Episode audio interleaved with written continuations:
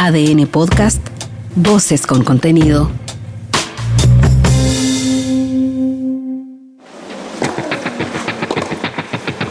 Toma tu raqueta y prepara tu mejor golpe.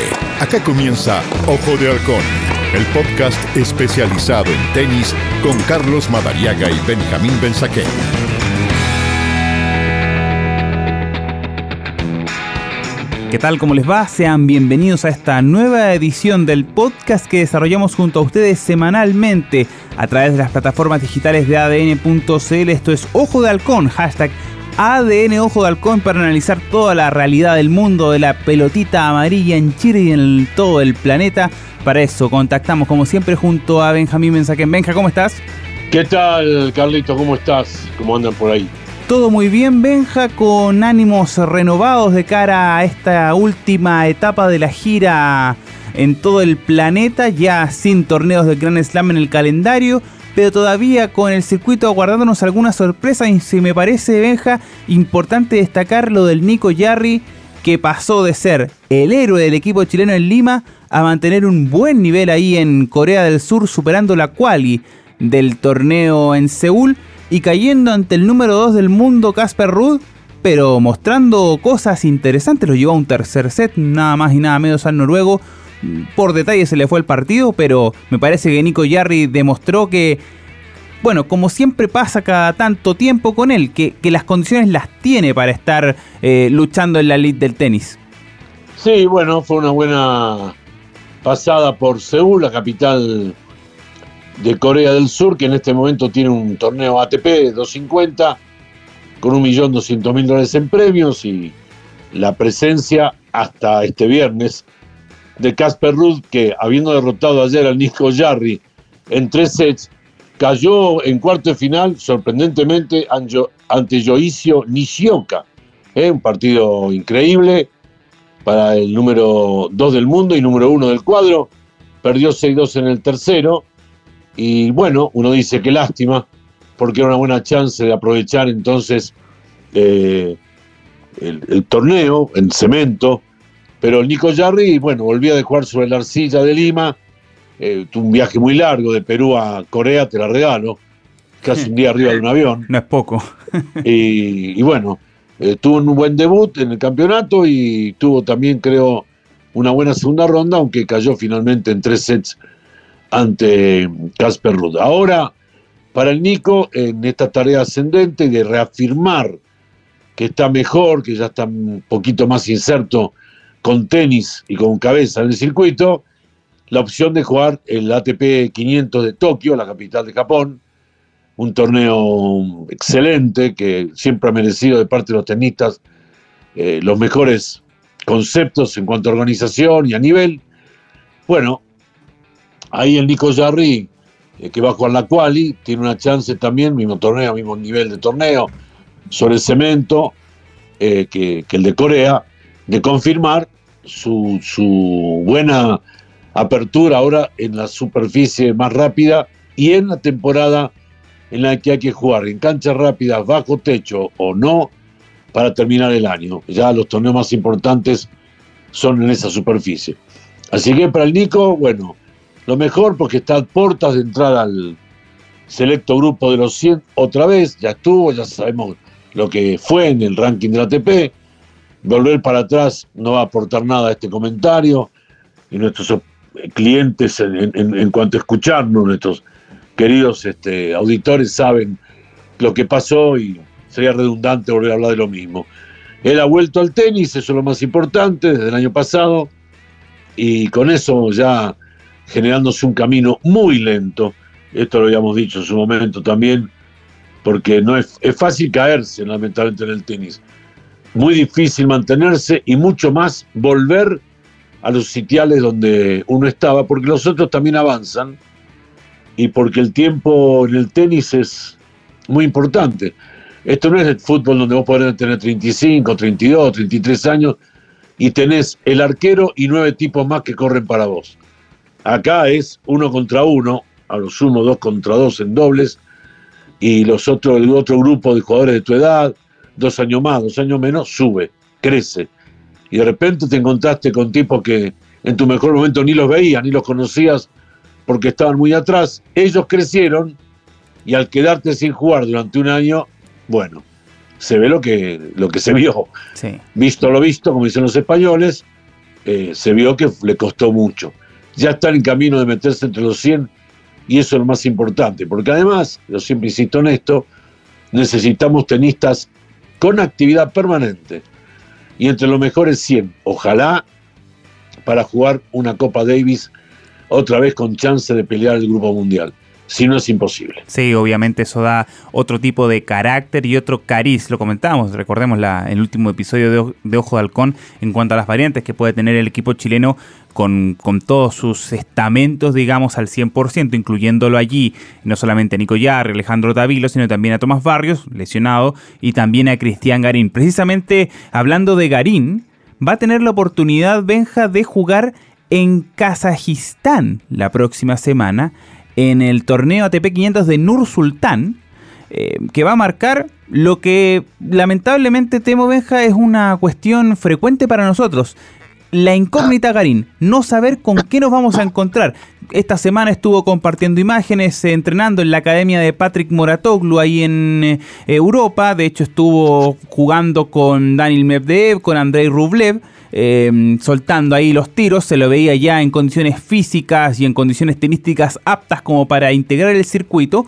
Em, y de hecho por una serie de cuestiones finalmente em, Garín logra entrar al cuadro principal porque por ranking no tiene cómo ser parte del torneo de un torneo de categoría TP500, pero considerando que él fue parte del top 30 durante la última temporada con una serie de requisitos a los torneos ATP 500 él puede usar ese ranking, por así decirlo, para pasar el corte. Y eso le permitió a Garín eh, em, estar ahí en Kazajistán. Eh, pero realmente yo al menos no sé qué esperar. ¿Puedo eh, proyectar un torneo brillante sobre cemento o un desastre absoluto en primera ronda? Considerando además, Benja, que es un torneo 500 y obviamente eso significa jugadores de un altísimo nivel por sobre en el cual está hoy Cristian Garín.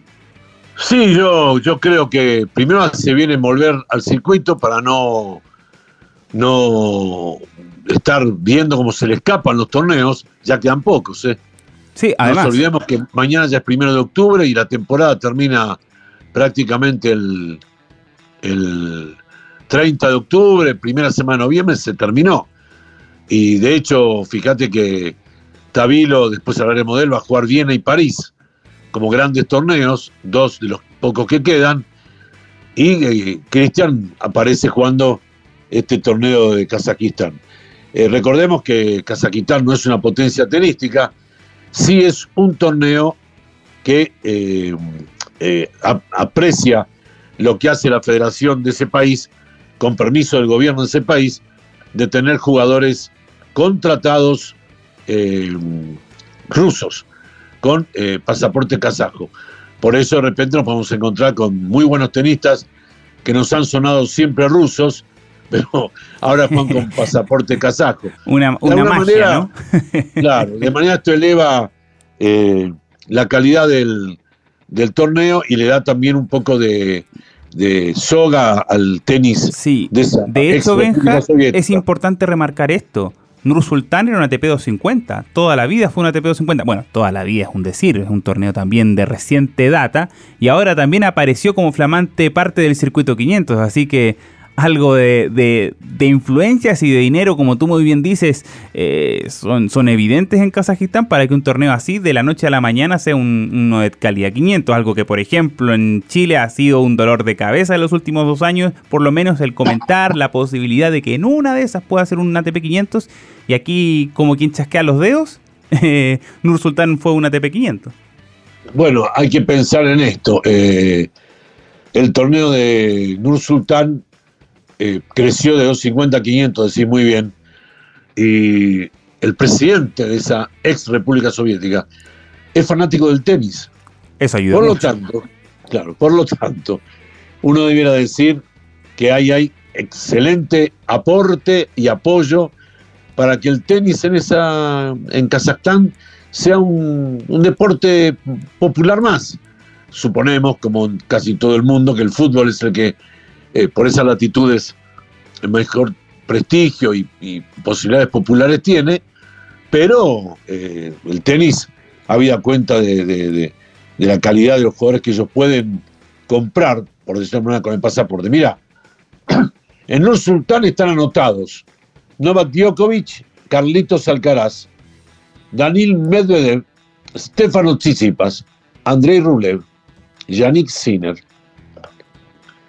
Hubert Urkacz, Félix Ogier Aliassime, Marin Cilic, Diego Schwartzman, Karen Cajanov, Roberto Bautista Gut, Leon- Lorenzo Musetti, Boric, Botic van der Sachuk y Alexander Bulik. Si van todos, es casi un gran slam. Sí. Así, que menos. habría, habría que decir que en verdad, este, eh, con esos nenes, a algunos les puede tocar incluso en el sorteo, se va a encontrar eh, Cristian Garín. Bueno, eh, la verdad, sería fantástico. Eh, si tienen ese tipo de rivales y como bien decías, entra al cuadro principal, ¿qué decir? Es una posibilidad enorme que se le presenta y que lo aproveche. Un interrogante, una vez más, es verdad, con Cristian Garín, y uno siempre apela a que en algún momento Cristian se despierta y juega el tenis que lo llevó a ser 17, 15 del mundo, y juega al tenis que lo llevó a ser puntal del equipo de Copa Davis. Y hay otra duda, Benja, para poder resolver. Si va a estar solo en esta gira o si va a llevar, por ejemplo, a quien uno presupone debiera estar con él, ya que eh, fue al último que lo vimos eh, durante el US Open. Nos hablamos de Julio Peralta, o estará solamente con su kinesiólogo. Hay también dudas para zanjar respecto de aquello, ¿no? Sí, bueno, por lo que le queda, te digo la verdad, yo creo que él lo que va a hacer es probar, probar cómo está, cómo vuelve. No creo que tenga apetencias hoy por hoy de ganarse el campeonato. Eh, los tenistas muchas veces usan los torneos a los que vuelven a jugar. eh, eh, los usan un poquito así como de prueba, a ver cómo estoy, a ver qué, qué, qué- qué ritmo tengo, cómo estoy de golpes. Mirá, para dar un, un dato más de este torneo, David Goffin es el primer favorito de la quali, No, sí, una locura. de la quali. Una locura. Una locura. Así que imagínate qué torneo es este. Laszlo Yere es el tercero de la quali. Laszlo Yere. Eh, Daniel Galán, el segundo de la quali. Eh, es una locura este torneo. Parece un torneo, te digo, si no un ATP, no un Grand Slam, un ATP 1000, pero da 500.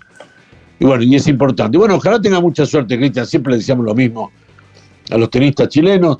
Estará cerca de los 2 millones 54 mil dólares de premios cuadro de 32 y 16 parejas de dobles para este campeonato importante en lo que antes era Unión Soviética, ahora es Kazajstán. Exactamente, una cuestión que nos tiene pendientes y nos va a tener atentos para seguir eh, comentando en Ojo de Halcón, por supuesto, la realidad del Nico Yarri en el ATP 500 de Tokio y lo que puede hacer Cristian Garín en el ATP 500 de Nur Sultán ahí en Kazajistán. Pero también, Benja, debemos estar pendientes de los pasos de un Alejandro Tavilo que esta semana, claro, aparece como toda una estrella de vuelta en Santiago, eh, porque eh, aprovechó de presentar el torneo, el partido de exhibición, mejor dicho, que va a tener con eh, Rafael Nadal. De hecho, va a ser el único que eh, sudamericano que lo va a poder enfrentar en la gira que va a hacer el español, porque de hecho en los otros países, por ejemplo en Argentina, eh, Nadal va a jugar con Casper Ruud. Eh, y el noruego va a venir a todos los países de Latinoamérica, menos a Chile, donde va a enfrentar eh, el español a eh, Alejandro Tavilo. Pero la duda está respecto del calendario. Entiendo, Benja, que tú tienes información en relación a qué es lo que puede hacer el hoy número uno de Chile, eh, porque de hecho lo teníamos anotado un par de semanas más en un Challenger acá en Coquimbo, pero eh, no sé si ese sea el plan todavía para para el nacido en Toronto. No sé qué información manejas tú. ¿Cuándo son los juegos? Además, exactamente, los Juegos Odesur, toda la razón, que son la segunda semana de octubre, si no me equivoco, la fecha ahí en Asunción. Va a jugar por Chile, esto Sí. lo habíamos anticipado hace, Así es. hace 7, 8 meses atrás, que le había dado ya el visto bueno. Creo que cuando jugó el Challenger acá en el Club Manquehue, donde perdió la final contra Sí. Hugo Belien, Tal cual, ahí nos contabas, es verdad, la opción de que tenía. Sí, ya teníamos la, que iba a jugar y cumplió porque la Federación de Tenis de Chile y el IND lo ayudaron mucho a Alejandro. Alejandro es un chico muy, pero muy eh, respetuoso de lo que dice, mantiene su palabra, la defiende y la, y la, la respeta. Y él, a partir de todas las ayudas que recibió, dijo: Yo juego por Chile. Además, lo enorgullece, ¿eh? porque pensar que nació en Canadá, jugó en Canadá, compañero de, los monstruos que tiene Canadá ahora. Entonces, y, y Y además lo, demostró además eh, en Copa Davis, más allá del error de novato que podríamos decir cometió en aquel encuentro con Varillas donde se terminó metiendo con el público y enredó un partido que lo tenía ganadísimo. Eh, a Taviro le gusta jugar la Copa Davis, lo motiva y me parece que un poquito de ese espíritu también lo, lo traslada a un torneo que es claramente, incluso te diría, inferior a un nivel Challenger y en el cual va a ser, va a tener la presión de ser el absoluto favorito en ganar la medalla de oro para Chile además. Bueno, entonces va a jugar eso y yo creo que después se va a concentrar en jugar Viena, ATP 500 en la hermosa capital de Austria y París-Bercy, ¿eh? el último Master 1000 del año, jugándose en la ciudad eh, de París, en París-Bercy, bajo techo, eh, cancha rápida, un hermoso recinto que es como un subsuelo, como si tuviera un estacionamiento en un segundo piso. Ahí se juega el, Master 1000 de París concluyendo la temporada de torneos regulares, porque después falta, como se sabe, el máster de caballeros.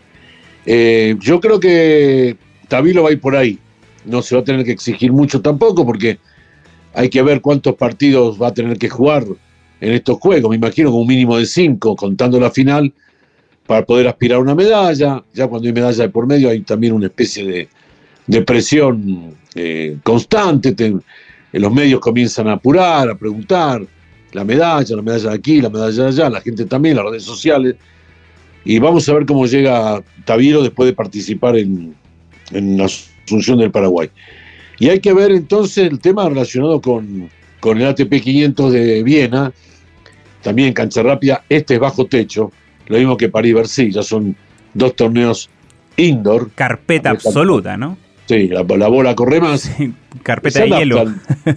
sí, el tenis de, el tenis de Alejandro se adapta para eso, la verdad. Es verdad, tiene muchas facilidades. Y ahí estamos hablando de defender 196 puntos. Yo estuve hablando ayer con Guille Gómez, justamente estaba en el Club Providencia, fuimos a hacer una visita eh, por un tema que estamos viendo y resulta que eh, el Guille me dijo, mira, si no está bien, nosotros vamos a privilegiar los dos torneos que quedan del circuito por lo que no confirmó que juegue el Challenger de Coquimbo. Eh, va a tener que ver realmente cómo, cómo él va a estar físicamente. Eh, defiende 196 puntos, casi podríamos decir que haciendo dos octavos de final en estos torneos. Bueno, el de París es más difícil porque al ser Master 1000 tiene primera, segunda y recién octavo de final. Eh, tiene que tratar de generarse eh, octavos en uno y cuartos en el otro, o octavos y octavos, como para ya esos 196 puntos que sean mínima la, pérdida, que no lo haga retroceder mucho para empezar el 2023 jugando, por supuesto, ya en grande, porque ahí con este ranking que tiene hoy no cabe ninguna duda que entra directo al Campeonato de Australia y un torneo antes para prepararse a Australia, lo que le permitiría ver si puede mejorar lo que hizo este año en Melbourne. Y ahí, ahí para adelante, porque ahí están los puntos grandes. Eh, tiene grandes chances Tabilo de, terminar el primer semestre el año que viene, ya te diría que entre los primeros 50, empezar el segundo semestre año que viene entre los 50. Necesita, como todos los tenistas, salud. Como dice Nadal, si estoy con salud, que es lo más importante, juego. Y Alejandro también ha pasado por lesiones. Así que ahora lo importante es que tenga salud. Si la tiene el año que viene, vamos a tener, creo, un buen año de Alejandro Tavilo. Le tengo mucha fe. Y bueno, también a Jarry y espero que Garín, de una vez por todas, se encaje en su propio mundo y juegue al tenis sin preocuparse de otros temas, nuevo entrenador, no estoy conforme, eh, estoy lesionado, nada. A ver, a ver si podemos un año usar un Garín sin problemas. Si es así, vamos a tener un buen Garín, muy buen Garín. Eh, si sigue con las nanas, y los años pasan, ¿viste? Entonces, vamos, vamos, vamos a presentarle a Garín un interrogante, un signo de interrogación. Creo que eso va a ser lo mejor. Esperemos, por supuesto, a ver si es que tenemos una evolución. ¿Por qué no comentar en el próximo Ojo de Halcón una sorpresa que nos pueda eventualmente dar el nortino, el ex número uno de Chile, de cara a su participación ahí en Kazajistán? De eso y de mucho más vamos a comentar en la próxima edición de nuestro Ojo de Halcón junto a Benjamín Benzaquén. Benja, te mando un gran abrazo. Sí, una última cosita. Por favor, siempre, siempre hay un está en más. Chile, está en Chile brindando un curso en el Club Providencia. Ya. Nada más y nada menos que el capitán del equipo argentino de Copa Davis, cuando Argentina le ganó a Croacia en el 2016 en Zagreb, con un del potro impresionante. Me refiero a Daniel Orsanic. ¿eh? Está en Chile brindando un, un, trabajo de nuestro amigo Carlitos Pardo, que lo ha hecho muy bien. Eh, gran amigo de quien les hable, de Rodrigo Hernández lo trajo hace 3, 4 años atrás, me acuerdo que antes de la pandemia trajo a Frana también. Recordemos que hay una Asociación Nacional de Entrenadores de Tenis de Chile, eh, él es el presidente. La Netech. Bueno, la Netech. Lo trajo a, a Frana hace 3, 4 años atrás. Ahora, con un gran esfuerzo, traen a, a Daniel Orsanic. Me parece excelente esta propuesta para el enriquecimiento profesional de aquellos que trabajan en Chile como profesores de tenis, entrenadores y gente ligada a este deporte. Importante el tener el dato e importante consignarlo, por supuesto, la presencia de quien también últimamente ha sido parte de las eh, transmisiones de ESPN en cuanto a los torneos más importantes del tenis y por supuesto toda una eminencia a nivel del tenis sudamericano como lo es Daniel Orsanic. Vamos a ver si tenemos la posibilidad de tener más información de aquello en las próximas ediciones de Ojo de Halcón. Ahora sí, Benja, te mando un abrazo, que estés muy bien. Muchas gracias, un abrazo para vos. Estamos en contacto. Con Benjamín Mensaquén y con todos quienes sintonizan nuestro podcast Ojo de Halcón, nos reencontramos como siempre la próxima semana con una nueva edición, con un nuevo capítulo de nuestro podcast a través de las plataformas digitales en adn.cl. Que estén muy bien.